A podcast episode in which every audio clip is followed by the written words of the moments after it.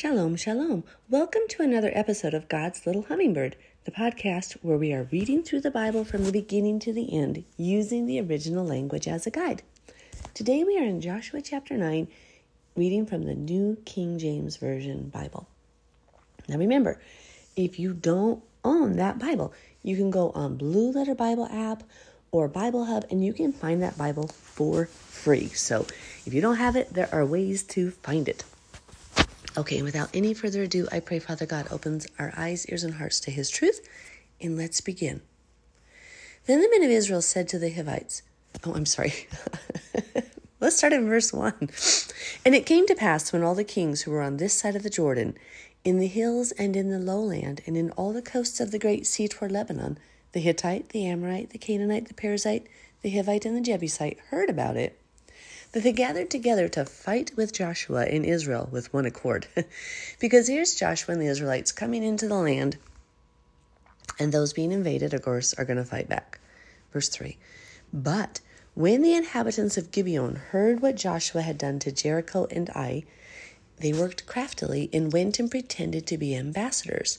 And they took old sacks on their donkeys, old wineskins torn and mended, old and patched sandals on their feet, and old garments on themselves, and all the bread of their provision was dry and moldy. so they're trying to look like they're not those inhabitants of the land. They're trying to look like they're from a far and distant place. Because if you remember, the people in the land needed to be completely destroyed. But the people who were far off, you could make a treaty with them and bring them under subjection to the Israelites. Do you remember reading that back in the Torah? The people far off, as long as they would um, be subject to you, you could make an agreement with them. You could have a treaty of peace with them. But those within the land, you could not. Now remember, this is a spiritual application to your own life.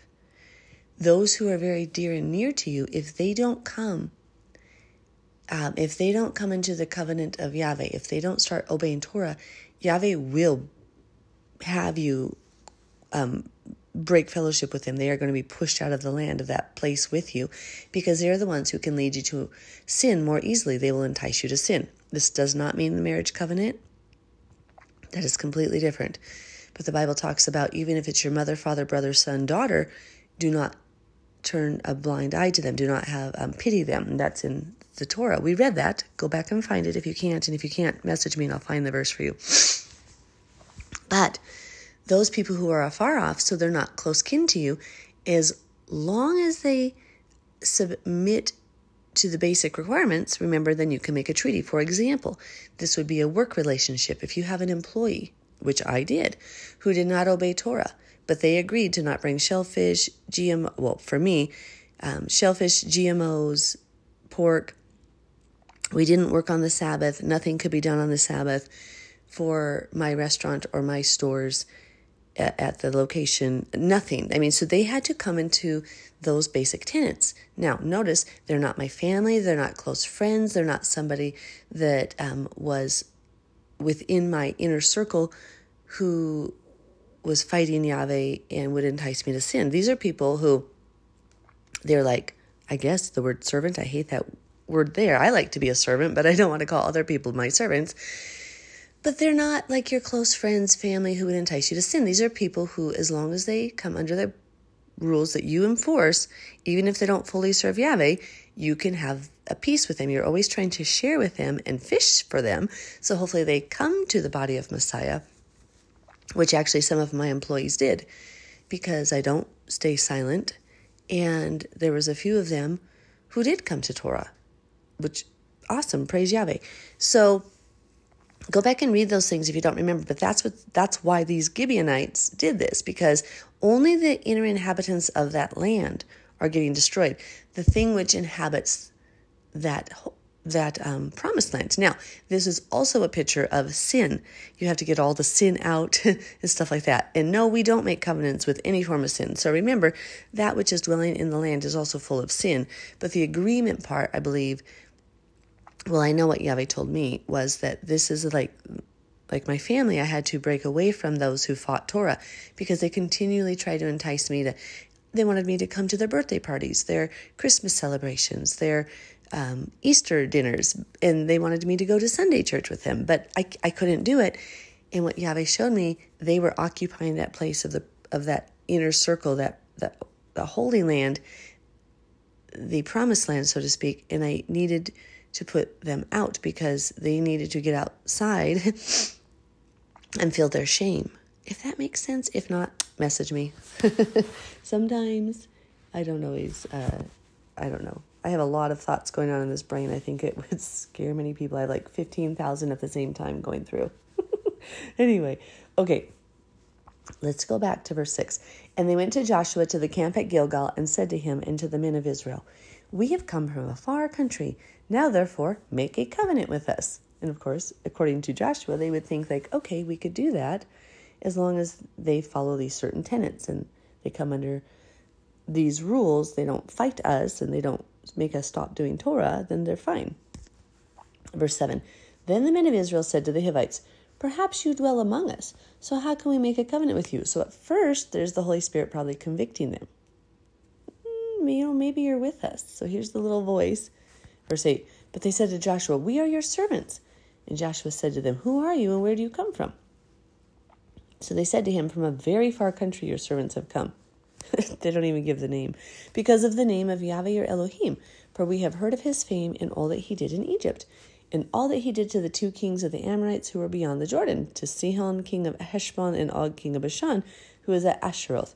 That word Ashtaroth there is the same root word as Easter. Okay? Asherah is a pagan goddess. We are commanded to do nothing with her. This town was named after her, and Easter, Esther, comes from that word. Therefore, our elders and all the inhabitants of our country spoke to us, saying, Take provisions with you for the journey, and go and meet them, and say to them, We are your servants. Now therefore make a covenant with us. This bread of ours we took hot for our provision from our houses on the day we departed to you, to come to you. But now look, it's dry and moldy. And these wineskins which we filled were new, and see, they are torn. And these our garments and our sandals have become old because of the very long journey. Then the men of Israel took some of their provisions, but they did not ask counsel of Yahweh. Oof. Have you ever made a decision and just said yes or no speedily without asking counsel of Yahweh? My hand is raised so high right now because I'm the number one guilty person of doing this. What I have asked the Father to do to me is remind me in the moment to pause and say, I will get back to you. And and then what what I do is I take that moment to pray and ask Yahweh of his counsel. Then I can come back to them with a more appropriate answer. But when we just think we understand a situation, we're often missing greater details, such as these men were. Verse 15 So Joshua made peace with them and made a covenant with them to let them live, and the rulers of the congregation swore to them. So they made an oath. It's unchanging. And you're going to see later, if, as we get to the story of Saul, when Saul breaks the covenant with these people, there is a drought, a, um, a plague which hits the land.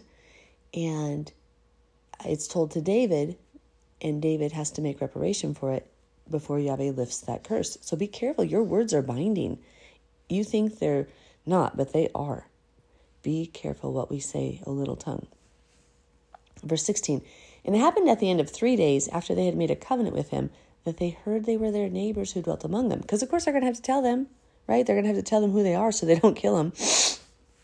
Then the children of Israel journeyed and came to their cities on the third day. Now their cities were Gibeon, Shephirah, Beeroth, and Kiriath Jearim. And the children of Israel did not attack them because the rulers of the congregation had sworn to them by the Yahweh Elohim of Israel. And all the congregation complained against the rulers because the people are like, hey, why did you do this? Then all the rulers said to all the congregation, We have sworn to them by Yahweh Elohim of Israel. Now therefore we may not touch them. This we shall do to them. We will let them live, lest wrath be upon us because of the oath which we swore to them. And the rulers said to them, Let them live, but let them be woodcutters and water carriers for all the congregation, as the rulers had promised them. So they became their servants. Verse 22 Then Joshua called for them, and he spoke to them, saying, Why have you deceived us, saying, We are very far from you, when you dwell near us? Now therefore you are cursed, and none of you shall be freed from being slaves. woodcutters and water carriers for the house of my Elohim. So they answered Joshua and said, Because your servants were clearly told that Yahweh your Elohim commanded his servant Moses to give you all the land and to destroy all the inhabitants of the land from before you. Therefore we were very much afraid for our lives because of you and have done this thing. And now here we are in your hands. Do with us as it seems good and right to do to us. So he did to them, and he delivered them out of the hand of the children of Israel, so that they did not kill them.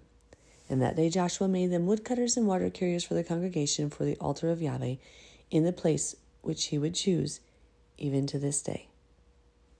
So, may we pause before we make decisions and ask Yahweh for his counsel and his wise guidance because he sees that which we can't see. May you all have a super blessed day. Shalom.